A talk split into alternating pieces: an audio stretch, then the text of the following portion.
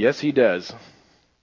And that is good news. As you take your copy of God's Word and, and find your way, we're going to do our reading this morning actually from Matthew chapter 5. Uh, it's been a joy this summer to do our typical mini series through the book of Psalms. As we've worked our way through the summer, we looked at Psalm 135, praise for our sovereign Lord, Psalm 96, worship the King among the nations. In Psalm 150, we were com- commanded and compelled to praise by one Ben Daly. That was fun. Uh, and in Psalm 61, uh, last week at, the, at church in the park, can you, or excuse me, not church in the park, church behind the church. And uh, I am glad that last week's weather was last week's weather and not this week's weather. Amen. As Ben took us through Psalm 61, the rock that is higher than I. And this week, when we come to our psalm, we're going to change gears a little bit because this psalm comes from a bit of a different direction. But I think to prepare our hearts for it, we would do well to look at the words of Jesus in Matthew 5. So if you found your way there, I'd invite you to stand as is our custom to honor the reading of God's word. And we're going to look at Matthew chapter 5, beginning in verse 1. This is obviously the famous Sermon on the Mount from Christ. And he said this When Jesus saw the crowds, he went up on the mountain, and after he sat down, his disciples came to him. He opened his mouth and began to teach them, saying, Blessed are the poor in spirit, for theirs is the kingdom of heaven. Blessed are those who mourn, for they shall be comforted. Blessed are the gentle, for they shall inherit the earth. Blessed are those who hunger and thirst for righteousness, for they shall be satisfied. Blessed are the merciful, for they shall receive mercy. Blessed are the pure in heart, for they shall see God. Blessed are the peacemakers, for they shall be called sons of God. Blessed are those who have been persecuted for the sake of righteousness, for theirs is the kingdom of heaven. Blessed are you when people insult you and persecute you and falsely say all kinds of evil against you because of me. Rejoice and be glad for your reward in heaven is great. For in the same way they persecuted the prophets who were before you. Would you pray with me? Father, you've told us through your Son that life in your kingdom is not like that in this world. That we are not to respond to this life as those who can only see the horizon of our circumstances, but we are to respond as those who are able to gaze up into the heavenly places and see Christ seated there at your right hand. And so I pray you would help us to do that in response to your word this morning. And this we pray in Jesus' name. Amen. You may be seated. There's a, a couple of reasons I'm drawn to the song we'll be looking at this morning, Psalm 37, and one is because it contains one of my favorite verses in the Bible for how to pursue God's will, and so we will get to that. But what brought it to mind first was something rather unexpected. Many of you have probably heard of or listened to uh, a viral song that came out of nowhere called Rich Men North of Richmond. Uh, the song was a heartfelt protest song, pointedly and with some colorful language in case you want to pop it on in the car on the way home. Uh, pointedly bemoaning what was felt to be the almost hopeless state of so many in our country today. It painted a vivid and a stark picture of wicked people in positions of wealth and power oppressing and controlling the lives of those caught under their influence in a way unprecedented in American music, it hit a chord with millions almost overnight. Uh, the artist who goes by the name Oliver Anthony, he became the first artist in history to debut as number one on the Billboard Hot 100 without having ever appeared on the Billboard in any other position before. And he did so with his first professionally recorded song of his entire musical career. And calling it professionally recorded is a bit of a stretch since the, re- the song was just recorded in its property with lots of background noise, and if you listen carefully, the mic keeps clipping. So it wasn't the beauty of the art, in other words, that had people talking and listening by the tens of millions across the country. It was the sentiment that many of us have fallen on hard times and that the cause of that hardship is people who seem to be in places of unassailable power and influence Well, a few days later, after that song went viral, the artist was performing in front of a small group of people, and in that performance, he read a portion of the psalm that we're going to look at this morning. And so if rich men north of Richmond is a cry from the heart of a nation contemplating difficult days ahead, then Psalm 37 is an even more powerful song coming to us from the high king of heaven, full of encouragement and power. It's not a short psalm, and so there is no way that we can tour every room and passageway in it this morning. Our goal is simply to wander through, noting some of the highlights that are here, and creating a simple framework for God's divine design for dealing with difficult days. And my hope is that we'll walk away this morning with a powerful bottle of soul strengthener in our heart that can help us face difficult days as they come, whether that's difficult days for us individually, the trials that we face individually, or whether that may be difficult days faced even at a national scale. And so turn with me to Psalm 37. And as you're doing so, you'll find there right in the superscript at the beginning that this is a psalm of David. And we also know from verse 25 that this isn't a psalm David wrote as a kid while he was out shepherding the sheep of his father. This isn't a song that David wrote during his flight from Saul or even as a young king over Jerusalem. This psalm is written by an old David. And it comes to us from the pen, then, of an old and weary warrior, somebody who has known both victory and defeat. He has experienced the blessings of God, but he's also faced bitter discipline for his terrible sin of taking another man's wife and then murdering him through betrayal and deception. He has watched old enemies grow stronger and emboldened, and he has faced insurrection and the threat of death from his own son, Absalom. In other words, this song is not written by a young idealist. This song is written by a seasoned God follower who is covered in literal and figurative scars from a life of politics, war, and family dysfunction. And that makes his first three words particularly interesting and powerful to me. And so we will look this morning first at verses 1 through 9 and if you want to know God's divine design for dealing with difficult days, if you're taking notes, the first point is simply this abandon your anxiety. Abandon your anxiety. And okay, just a couple more observations on how this psalm was put together before we get to those first three words. Because we all want to be Hebrew poetry nerds, right? First, this psalm makes liberal use of the tool of chiasm to help get the main points across. And we've seen this before, right? It's a literary technique that creates a meaning sandwich. If you, if you cut a, a chiastic steak sandwich in half, this is what you'd see, right? Bread, top and bottom. That's important, but it's not the star of the show. Then you've got whatever your secret spread sauce on both pieces of bread, top and bottom. Also important, not the start of the show. Then you move in and you've got lettuce top and bottom, tomato top and bottom. Why would you have lettuce and tomato top and bottom? Because this is a chiasm sandwich and it has to be symmetrical. And then right at the very middle, what would you have at the middle of your chiasm steak sandwich? The steak. The steak. And now you've found the star of the show. Now you've found what everything is pointing to. And our psalm does that but with words and not sandwiches. And so we'll highlight some of that as we get to it. And the second thing I want to keep in mind is this psalm has a cool trick up its sleeve that it would have been really helpful for young Jewish boys and girls when they were learning how to memorize and sing this psalm. And that is that each stanza of about four lines each begins with the letters of the Hebrew alphabet in order. So verse 1 begins with their A, and the second stanza that begins in verse 3 began with their letter B, and so on through all 22 letters of the Hebrew alphabet. Which is cool.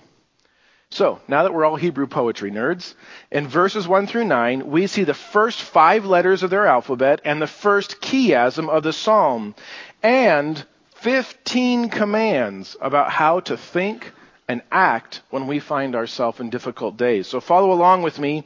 We'll read these verses beginning in verse 1. Do not fret because of evildoers. Be not envious toward wrongdoers, for they will wither quickly like the grass and fade like the green herb. Trust in the Lord and do good. Dwell in the land and cultivate faithfulness. Delight yourself in the Lord, and he will give you the desires of your heart. Commit your way to the Lord. Trust also in him, and he will do it. He will bring forth your righteousness as the light and your judgment as the noonday. Rest in the Lord and wait patiently for him. Do not fret because of him who prospers in his way, because of the man who carries out wicked schemes. Cease from anger and forsake wrath. Do not fret. It leads only to evil doing, for evil doers will be cut off. But those who wait for the Lord, they will inherit the land. This section is like the Old Testament version of Philippians 4, where we are commanded to be anxious for nothing. The most frequent command in this entire psalm is the one we find three times in these eight verses. Do not fret. When confronted with difficult days, our reaction is often pretty predictable, isn't it? It's what our youth would call freaking out. And notice how David throws up a wall in front of our anxiety in these verses. In our chiasm sandwich here, uh, we can begin by pairing verses 1 and 2 and verses 8 and 9. That's the, uh, that's the bread bun. And it's the don't freak out part of the sandwich. It is such a direct but refreshing reminder when we hear news that is distressing or watch the storm clouds on the horizon and feel that burning sense of anger and worry and exasperation start to well up within us. Don't do it, is the exhortation. Don't feel angry. Don't burn within yourself. When would we be tempted to do so? Well, this psalm tells us when we encounter evildoers. And that's the expectation of this psalm is that you will encounter evildoers. And not just people who are making, you know, well-meaning mistakes errors in their thinking, but evildoers, people who are evil and who are trying to work evil. And it's getting hard to keep up with all the evil doing around us, isn't it? Seems like conspiracy theories are multiplying and they're running across the airwaves like, like so many rabbits. Here's something that isn't a conspiracy theory. There are evildoers in this world. And some of them are in positions of tremendous power and influence, and we're going to have to deal with that reality. That's just a fact. Life in a fallen world means dealing with evildoers in places of power. And that can be very frustrating. That can be very provoking. That can lead us to do a good bit of fretting. But don't do it, David says. Why? Well, first of all, in verse 8, David says, because anger and wrath and fretting, and he uses all those words because David's throwing the entire Hebrew thesaurus at us on this topic, so we don't try to find a loophole. I'm not fretting, I'm provoked. Don't do any of that stuff, he says. Because anger and wrath and fretting, they're like stubborn mules that will only carry you to one place. They will take you home every time to their little sinful stables, no matter where you're trying to go. As James told us in James 1:20, the anger of man cannot accomplish the righteousness of God. So before we start putting sriracha sauce on our keyboards and studying Dragonfire to use at the next town hall meeting or just raging and gasping at our social media feeds, we need to stop and remember and heed David's counsel. Do not fret. Nothing good can come from it. And he says, don't fall into the equally deadly trap of feeling like you are stuck in bondage because you have to follow all the good people rules while the wicked get to have all the fun and cheat and they get to prosper as a result. Why do they get to have all the fun? And it's such an easy move, right? If we're not just feeling angry about a situation to begin to feel envious. If it's so wrong, why does it seem to work so well? Cheaters never prosper, we keep teaching our children. And then our children grow up and they look around and they go, yeah, they do. Sometimes they prosper wildly. And, and they don't have to just be wicked like in a respectful way, but they're like wicked in a mocking tone on some tropical beach with, with their private jet framed, you know, not too braggadociously in the background. So why would we not envy the wicked. Well, David says it's for the same reason we don't envy a rose in a vase. It's beautiful. It's vibrant. It's the center of attention. And it's dead. It just doesn't know it yet. The wicked, we are told, will wither like the grass. Not like the grass in western Washington that you can try to wither, but you won't succeed because it's just too wet. But like the grass in the Middle East, where after the rainfall, it jumps out of the ground almost, in some cases, literally overnight, and then with the heat of the sun, disappears within a week. We're even told in verse 9 even more bluntly the wicked will, at some point they can't predict, simply be cut off. And that's the first of five times in the psalm we're reminded that the wicked will be cut off. So don't envy those who will be destroyed tomorrow, no matter how impressive they look today. And do not fret or rage against the wicked, lest we become the wicked. So what are we to do instead? Well, that's the next level on our little mini chiasm sandwich here. Pairing up verses 3 and 4 and verse 7, the next level in, we learn what the right approach is. And you could sum it up this way, living a life of faith in God. It starts with a heart, David says, that has made two commitments. And that first commitment is that it will trust Him. And as a result, it will rest in Him. If you want to know what the Bible's definition of good mental health is, that's it. This is what the Bible says is mental health a mind at rest because it trusts in God. And from this place of rest, in the middle of dealing with powerful evildoers, let's not forget, a life of faithful living flows. Do you see that? We do what is good, David says. We don't withdraw from the world, but we dwell in the land and we cultivate faithfulness in all areas of life. We have a special sort of patience, David says, that is willing to wait for God to work in His way and in His timing. We're not content to simply sit idly by and do nothing, but we are content to labor diligently doing whatever good thing God has given us to do as long as God would have us to do it. And our success in this depends, do you see it there in verse 4 and the end of verse 7? On refusing to let our hearts respond emotionally to the wicked schemes of man that, like treacherous nets, are being pulled around us. Instead, and this is one of my favorite verses in the Bible, we choose to delight ourselves in Yahweh and watch as He gives us the desires of our heart. And that word for delight here could also be translated as pamper or refresh it's, it's the word you would see on all of the ancient Near Eastern spas. Come in and be delighted, be pampered, be refreshed. It's a heart that turns from crushing circumstances to the oasis of the soul, found in the presence of a God who is almighty and who cares for each of his children individually and deeply.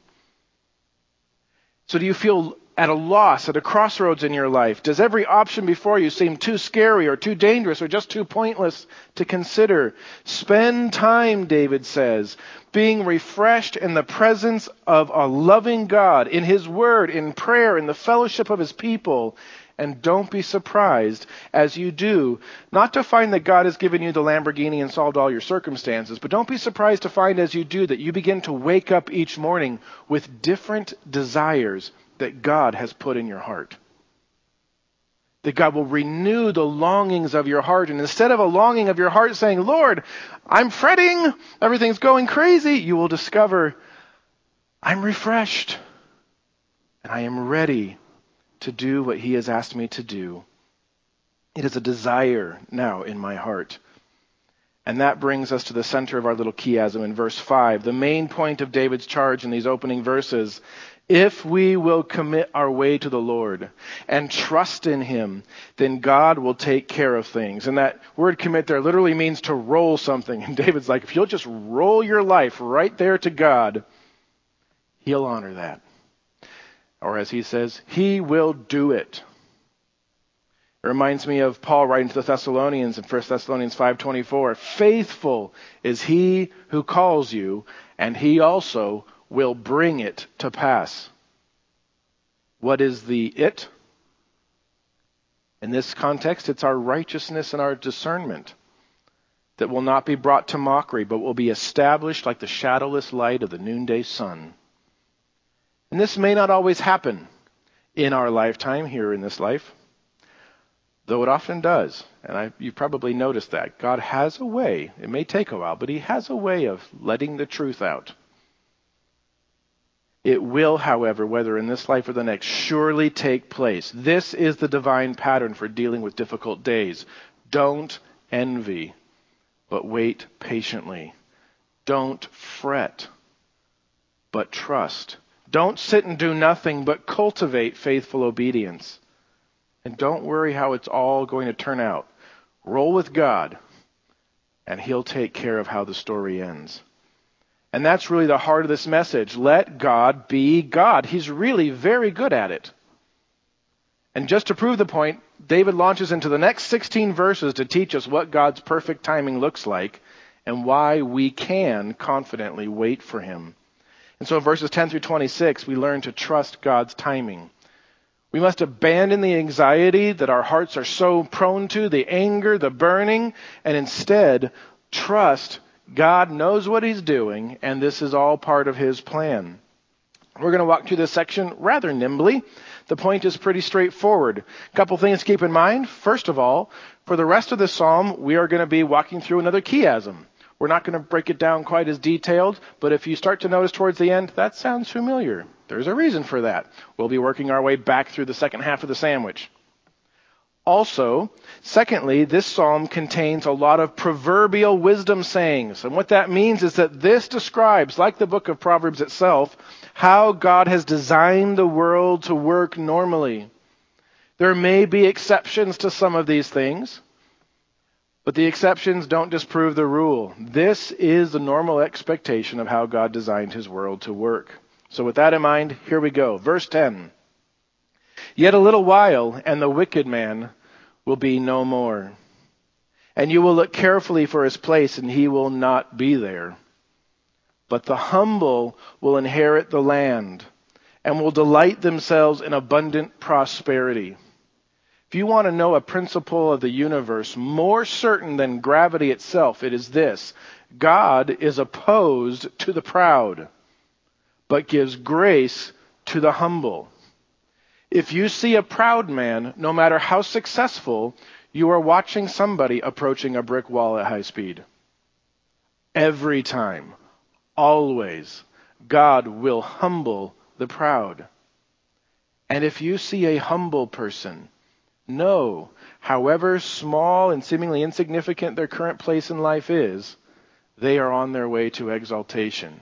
That is how God works and how He always will. And David reminds us of that. He goes on in verse 12 The wicked plots against the righteous and gnashes at him with his teeth. The Lord laughs at him, for he sees his day is coming. And this is another excellent lesson for us.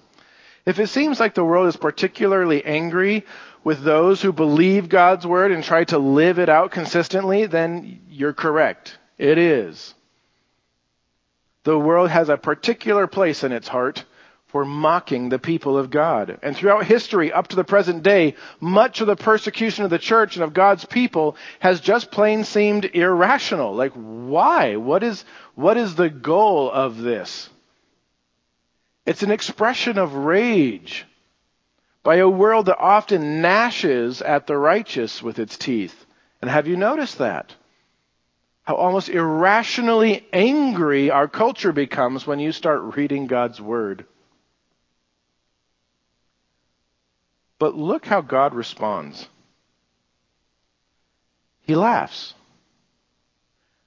We see that as well in Psalm 2. Yes, God will one day terrify his enemies in his fury, as Psalm 2 goes on to say, but God's initial response to the anger, to the raging, to the oppression even of this world is, Laughter. Do you realize that in most situations, the Babylon Bee is closer to a godlike response to society than some red faced discernment blogger?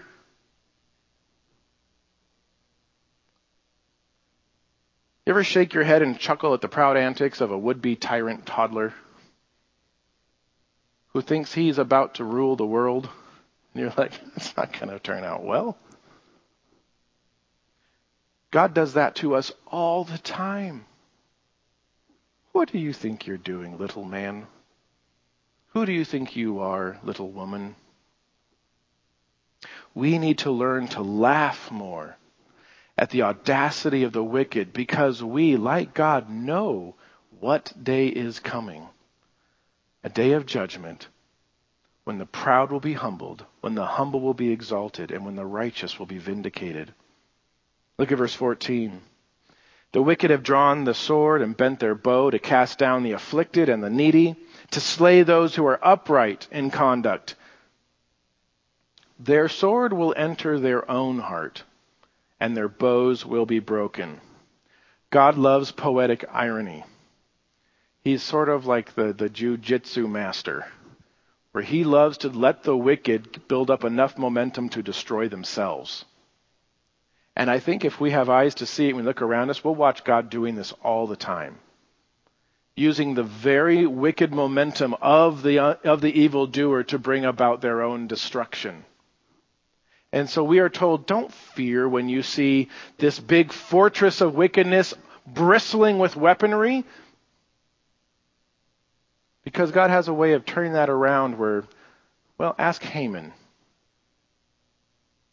if God likes poetic irony. Verse 16, better is the little of the righteous than the abundance of many wicked, for the arms of the wicked will be broken but the Lord sustains the righteous. The Lord knows the days of the blameless, and their inheritance will be forever. They will not be ashamed in the time of evil, and in the days of famine they will have abundance. A small investment that is guaranteed to accrue a vast fortune is far better, don't you think, than a vast fortune that is guaranteed to be wiped out. And that's what David is saying here. You may have little today, but the inheritance situation for the children of God is out of this world, isn't it? And we have that hope that what God has in store for us is protected and secured. And so when we see the vast resources of the wicked, we are looking at something that is soon to be gone. And when we see even the tiny amounts that the righteous have, that is something that shall soon be compounded beyond belief. Because that's the kind of God we serve. Verse 20, the wicked will perish, and the enemies of the Lord will be like the glory of the pastures. They vanish like smoke. They vanish away. And this is the center of the sandwich for not only the whole rest of the psalm, but really for the whole psalm in, as an entirety. We live without fear because the wicked, no matter how scary they seem, are only ever a temporary problem. The prince of darkness grim, we tremble not for him. His rage we can endure, for lo, his doom is sure and it always will be. When God goes to war, and He will, from a distance you will notice what appears to be a black dust cloud before His white war horse. But it's not dust. It is His enemies vanishing like smoke before Him. And if we believe that, we should live differently. And that's what David then goes on to describe here in verse 21. The wicked borrows and does not pay back, but the righteous is gracious and gives. For those blessed by him will inherit the land, but those cursed by him will be cut off. The wicked love the blessings of today. They love the things of this life. They fight to cling to as much of it as they can. In the long run, we're all dead, famously spoke the chief economic architect of our times. Borrow what you can today. Avoid paying it off at all costs. Get, get, get before you die. But the righteous live with a different set of values, don't they? To the righteous, the riches of this world are not salvation, they are tools to employ with generosity. We give because we do not fear scarcity when we have so great a God as ours. Look at verse 23. The steps of a man are established by the Lord, and he delights in his way. When he falls, he will not be hurled headlong, because the Lord is the one who holds his hand. And this is a beautiful reversal of what we saw earlier in verse 4. When we entrust our steps to God by delighting in him, he gives us the desires of our heart. But here we see God's delight in our steps as we follow him righteously.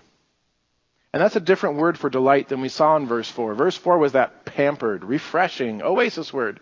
And it's not like God's like, I'm having a hard day. I'm just going to go see if any of my children are obeying. Right? I think sometimes as parents we do that, like, oh, it's been a hard day. Children, do something cute. That's not what God's saying here. No, this is a word that means God feels great joy. God feels great joy when he sees his children walking righteously. And notice when we walk this righteous path before our Father, seeking his pleasure, we do not walk it alone, but we walk it with one who, as verse 24 says, holds our hand. And like a small child holding the hand of a father, should we trip on some unseen obstacle, we will not fall headlong. We will be borne up in the strong arms of he who delights in us. As an old man, David had watched this very thing play out over and over and over around us. And so he ends this section with a short personal observation. Look at verse 25. I have been young, and now I am old. Yet I have not seen the righteous forsaken, or his descendants begging bread. All day long he is gracious and lends, and his descendants are a blessing. This verse doesn't mean that there will never be such a thing as a hungry Christian. What it does say is that in David's long life, he had seen this pattern hold invariably true. God provided for the righteous. The righteous had been gracious with God's provision, and that this produced a generational pattern of discipleship that was a blessing to the land. Oh, may that be the way of God's children here at Valley Bible Church to however many generations are yet to come. Amen? People who rely on the good provision of God, who use that provision with open hands to be a generous blessing to others, and who teach their children to do the same, generation after generation. And so we close with a charge to live for that long term horizon verses 27 through 40. Live for the long term. Verse 27 says this Depart from evil and do good. We've got a couple commands showing up again. So you will abide forever. For the Lord loves justice and does not forsake his godly ones. They are preserved forever, but the descendants of the wicked will be cut off, and the righteous will inherit the land and dwell in it forever. Again, the theme of God's preservation of the righteous is repeated, and again, the theme of the wicked being cut off is repeated. But notice how we just went from talking about in this life in most of the rest of the psalm to the edges of eternity, as David now three times tells us the righteous will dwell securely forever. He's taking us to the distant horizon. Verse 30, the mouth of the righteous utters wisdom and his tongue speaks justice. The law of his God is in his heart. His steps do not slip. And this is what someone looks like who trusts God with today, with tomorrow, and with every day unto forever. Their words are wise, not just parroting the wisdom of the day or what's hot in the news. Their words are just and free from manipulation and dishonesty. And their heart is brimming with the law of God, and they show their love for God by keeping it. And their steps do not slip. They have cultivated faithfulness. And if you come back to see them after being gone on a long journey, you will find them still plowing a straight line in God's field. And that's not because the threat of the wicked isn't real, but because it doesn't matter when taken together with the power of God to save and to preserve. Look at verse 32. The wicked spies upon the righteous. They do, usually through our phones, it seems like, and seeks to kill him. David knew what that was like, literally. To have surrounding nations conspiring on a regular basis for how do we kill that guy. David says, The Lord will not leave him in his hand, or let him be condemned when he is judged. Wait for the Lord and keep his way, and he will exalt you to inherit the land. When the wicked are cut off, you will see it I have seen a wicked, violent man spreading himself like a luxuriant tree in its native soil. Then he passed away, and lo, he was no more. I sought for him, but he could not be found. Stay the course. The Lord is near to us. The hour of our vindication draws near. And get this, from Isaiah to Revelation, the message is crystal clear. When the wicked are cut off and the truth of God's word is proven to everyone in heaven and on earth and under the earth, you will see it. You'll be there. You're not going to be in the heavenly antechamber waiting for all of the, the mess to be over. You're going to be there. And so many who are vaunted as demigods by the culture today will simply be another vanquished foe for our unstoppable God on that day. They will have no power, they will have no glory, they will have no fame, they will receive no special treatment. But the humblest child of God will be crowned with glory and honor and given a place among the saints in light forever. So we need to change who we pay attention to. We need to change who we think is a big deal. And let us learn to pay more attention to those who will stand forever in glory than those who will vanish away like smoke. Which is why in verse 37, David says, Mark the blameless man and behold the upright. For the man of peace will have a posterity, but transgressors will be altogether destroyed. The posterity of the wicked will be cut off. But the salvation of the righteous is from the Lord. He is their strength in time of trouble. The Lord helps them and delivers them. He delivers them from the wicked and saves them because they take refuge in him. As the music team comes up to lead us in our closing song this morning, do you know someone who walked with integrity? Do you know someone who's a peacemaker? Watch that person. That is the person who will have an impact, David says, in his day and across generations to his posterity. It is the mark of someone who has entrusted himself to a great Savior, and the Lord will prove himself up to the task. This psalm is not calling upon us to bring about a utopia through our faithful hard work. Heavens no. What we have here is a call to trust God so much that we are able to wait patiently and live faithfully until He brings His salvation to completion. We serve a God so big, it should drive all our fretting and anxiety away. We serve a God so wise that His timing can be trusted implicitly and we serve a God so gracious that his salvation can encourage us for the long term across the years and by God's grace across the generations until he returns. Amen? Amen. Let's close in song.